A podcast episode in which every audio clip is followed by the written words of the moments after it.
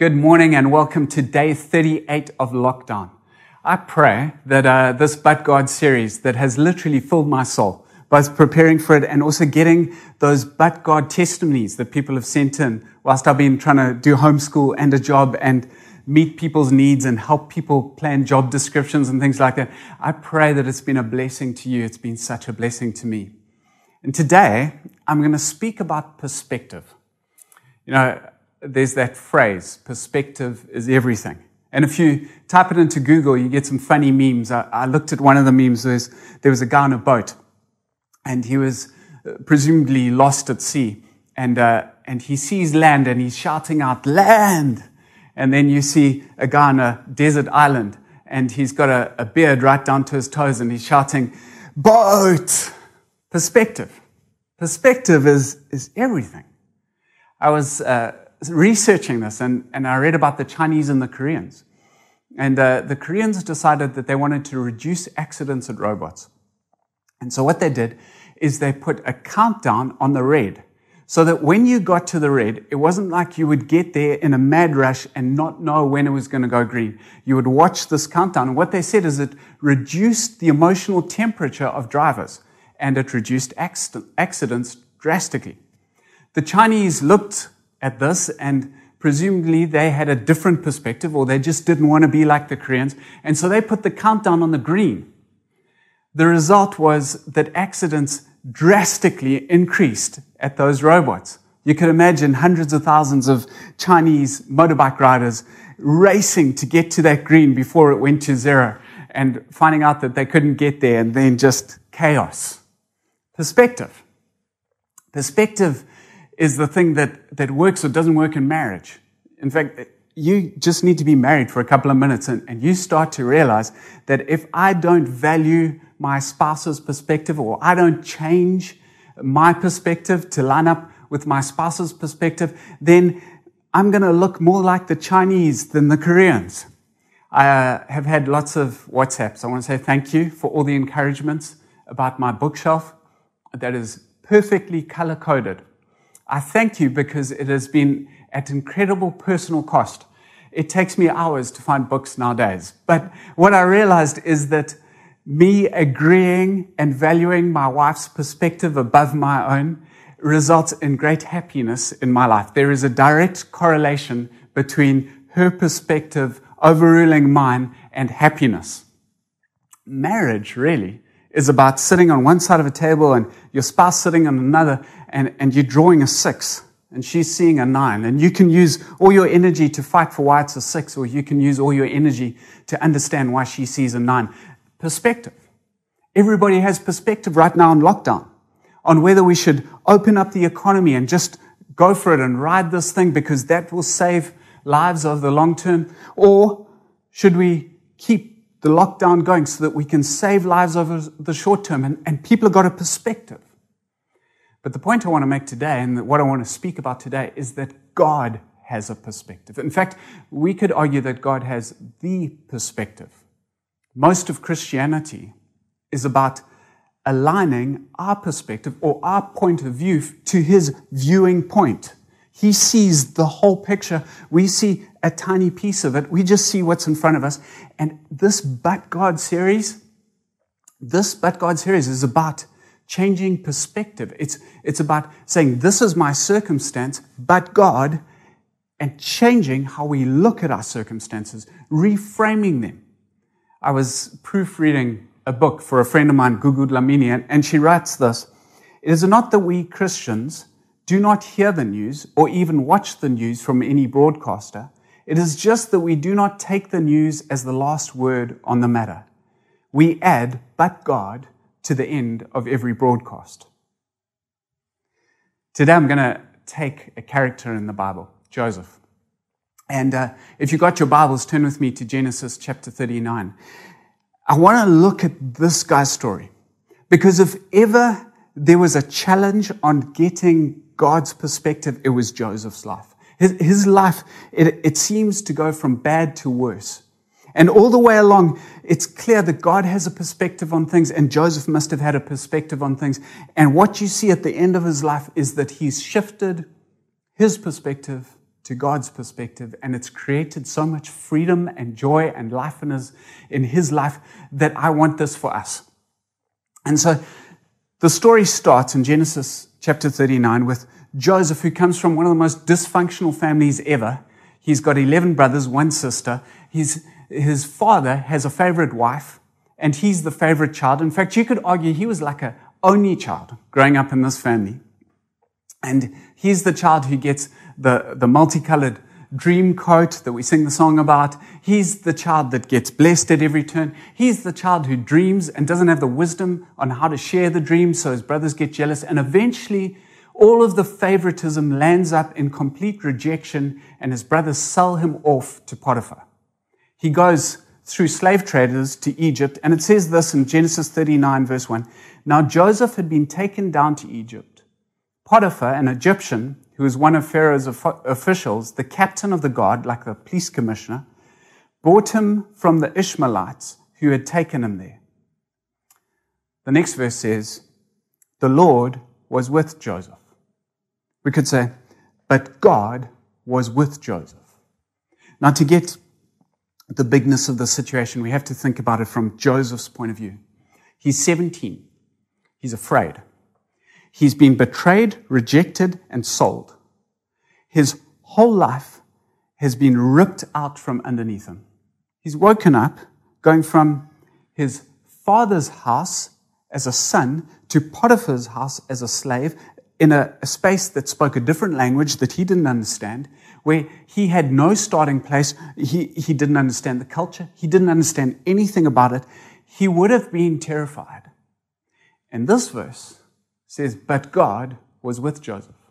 Now, I don't know about you, but if I'd woken up with that level of pain and I had read this verse in the Bible, I would have gone, Ah, God, there's no God with me because my God, the God of Abraham, provided a way out for Isaac. He was Jehovah Jireh who gave a lamb for the sacrifice. My God, the God of Jacob, my father, was the protector. He protected Jacob from, from Laban. He protected Jacob from his brother. God is the protector, and God hasn't protected me or provided a way out for me. I'm stuck. But God was with Joseph. In fact, the thinking is, is quite profound when we, when we personalize it. Because I get lots of but God testimonies about I had no money but God. I couldn't pay my school fees but God. When I think about my most joyous moments, they are I was in deep, deep trouble but God. My favorite testimony is when I was driving, had an, I, was, I had an accident, car rolled, but God stopped Amy and I from dying. That he, he spoke to someone who started praying for us whilst the accident was happening, and, and we survived. But God.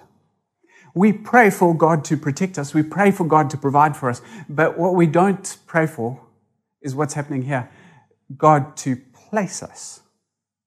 Now, here's why this story is so utterly profound. It says, But God was with Joseph so that he prospered and he lived in the house of his Egyptian master. And when his master saw that the Lord was with him and that the Lord gave him success in everything he did, Joseph found favor in his eyes and became his attendant. Potiphar put him in charge of his household and he entrusted to his care everything he owned. Here, here's what happens. A non believing person, a person of another religion, recognizes the favor of God on Joseph's life when he is no longer in comfort. God is placing Joseph in a place that is deeply uncomfortable to Joseph, but in the placing him into that environment, God's favor is evident for everybody else around him. Here's the deal. When Joseph was in his father's home, comfortable, he was just another privileged kid, kid in an entitled family. You move him to Potiphar's house, and suddenly Joseph is recognizable by the blessing and favor on his life.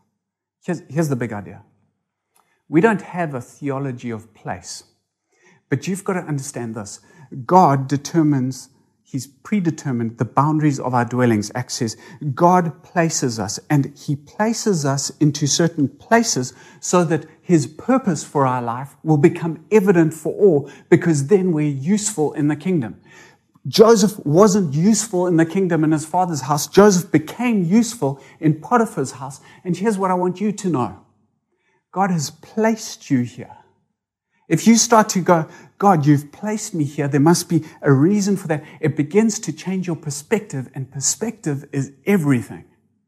But this story gets worse. God was blessing him until Potiphar's wife started to hit on Joseph. And uh, as she's hitting on Joseph, he's batting her. One day she hits on him and he, she grabs his coat. He runs out of there. He, he's trying to run for his life to save Potiphar's marriage. His motives are pure. And she turns on him. Potiphar gets angry and he finds himself in jail.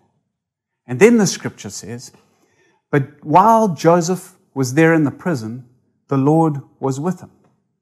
You could say, But God was with Joseph. You know, it's hard enough to shift your perspective around God being with you, going from your father's house to Potiphar's house. It's a whole nother ballgame to have the perspective that God is with me when I'm in jail, enslaved. So, but the scripture says that God was with him, so there must be something going on. The scripture says, but while Joseph was there in the prison, the Lord was with him. He showed him kindness and granted him favor in the eyes of the prison warden. So the warden put Joseph in charge of all those held in prison, and he was made responsible for all that was done there. The warden paid no attention to anything under Joseph's care because the Lord was with Joseph and gave him success in whatever he did. You know, God was with Joseph, but insult had been added to injury because you think about it this way whilst Joseph was in Potiphar's house, at least he knew there was purpose. People could see the favor of God on his life. Whilst he was in prison, who cares? Who cares who sees the favor of God in your life when all you've got is a prison warden and prisoners around? It's never getting out there.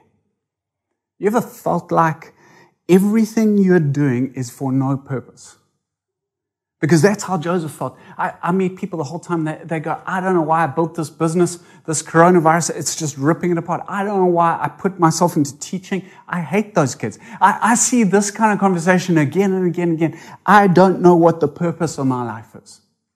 When you get to that place, because I think Joseph was at that place, you have to know that God has a perspective. It's different to yours. And here was God's perspective with Joseph. God wasn't trying to place him in a place where he would be blessed and joyful and full of grace. It, God was placing him in a place where his purpose was to be prepared. God was preparing Joseph for another season. So God puts him in Potiphar's house where he's prepared.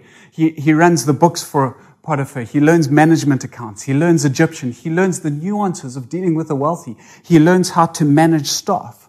That's three years. But God puts Joseph into prison for 10 years. And here's why. Because if you're going to prepare someone, there are lessons that you learn in the worst place in life, at the bottom of the pile that you can never learn from the top. So God takes him right to the bottom because God's purpose for his life is to rescue a region, not just a nation, entire region. If the purpose is huge, then you've got to know you've got to go really far down to learn what you need to fulfill the purpose. Joseph goes to the bottom. And at the bottom, he learns empathy. He learns the way of the poor. He learns how to think when everything you do doesn't get you out of prison. He learns the pain of waking up every day and wondering why you're awake. He, he learns how people feel so that he can govern them. Because as the story goes on, eventually after 10 years, after being let down the ba- by the baker and the wine taster, eventually he gets the promotion. Joseph, who's consistently interpreted dreams and continued to dream, he, he gets promoted out of prison. And Pharaoh chooses him to govern over Egypt. And, and Joseph because now he understands the poor and, and he understands the rich, is able to put an economic solution to the problem that both cares for the poor and makes Pharaoh stronger than he's ever been in the region. God uses Joseph powerfully. And I want to say to many of you, God will use you powerfully in a famine. But the, the greatest lesson comes after this. Because now Joseph has started a new life. He's got a wife. He's got two kids. He's starting to build a new life with joy. And then pain comes knocking on his door. His brothers come. And uh, they need food. And you can imagine Joseph, now he can teach them what it feels like. He's got three options. He either punishes them, or he ignores them, or he restores them. And this verse in Genesis chapter 50, it gives us an insight into what's going on in Joseph's head. And when they come to him, he's, he's now, this is the second time they've interacted. He's made himself known to them. He's restoring the family bit by bit. And they say this to them. It says, His brothers then came and threw themselves down before him. We are your slaves, they said. But Joseph said to them, Don't be afraid. Am I in the place of God? You intended to harm me, but God intended it for good to accomplish what is now being done the saving of many lives. So then don't be afraid. I will provide for you and your children. And he reassured them and spoke kindly to them. This is the greatest level of freedom any human can get when you can say to the person who has hurt you the most, you intended it for harm, but God intended it for good. When, when you can say that, when you have reframed your world into a but God world, you are free. Joseph, he goes through the pain, he weeps, and then he gets up in freedom and he says, You intended it for harm, but God intended it for good. We, when he says that, he doesn't just heal them, he heals himself. You know, if you're in a divorce and you are in pain, and you can say, You intended this for harm, but God is going to use it for good. Or you're in a business and it looks like it's all going downhill. Your partner's taking your money. If you can say, you intended this for harm, but, but God's going to use it for good. When you can say those words and they can start to become your mantra and your reality, what will begin to happen is that you will free yourself. You know, as a pastor, I've, I've gone through loss and betrayal and a sense of, sense of, I thought you would be with me. And I've gone through all of those experiences. And the thing that sets me completely free is when I can look at those things in the face and go, thank you for those seasons. Thank you for the blessing. Maybe they intended it for harm, I'm not sure. But whatever they intended it for, but God intended it for good to save many lives. When that is my perspective, that God is the one who places me, God is the one who purposes me, God is the one who promotes me, and God is the one who will restore me. When that is my perspective, I'm a free man, and that is the gospel.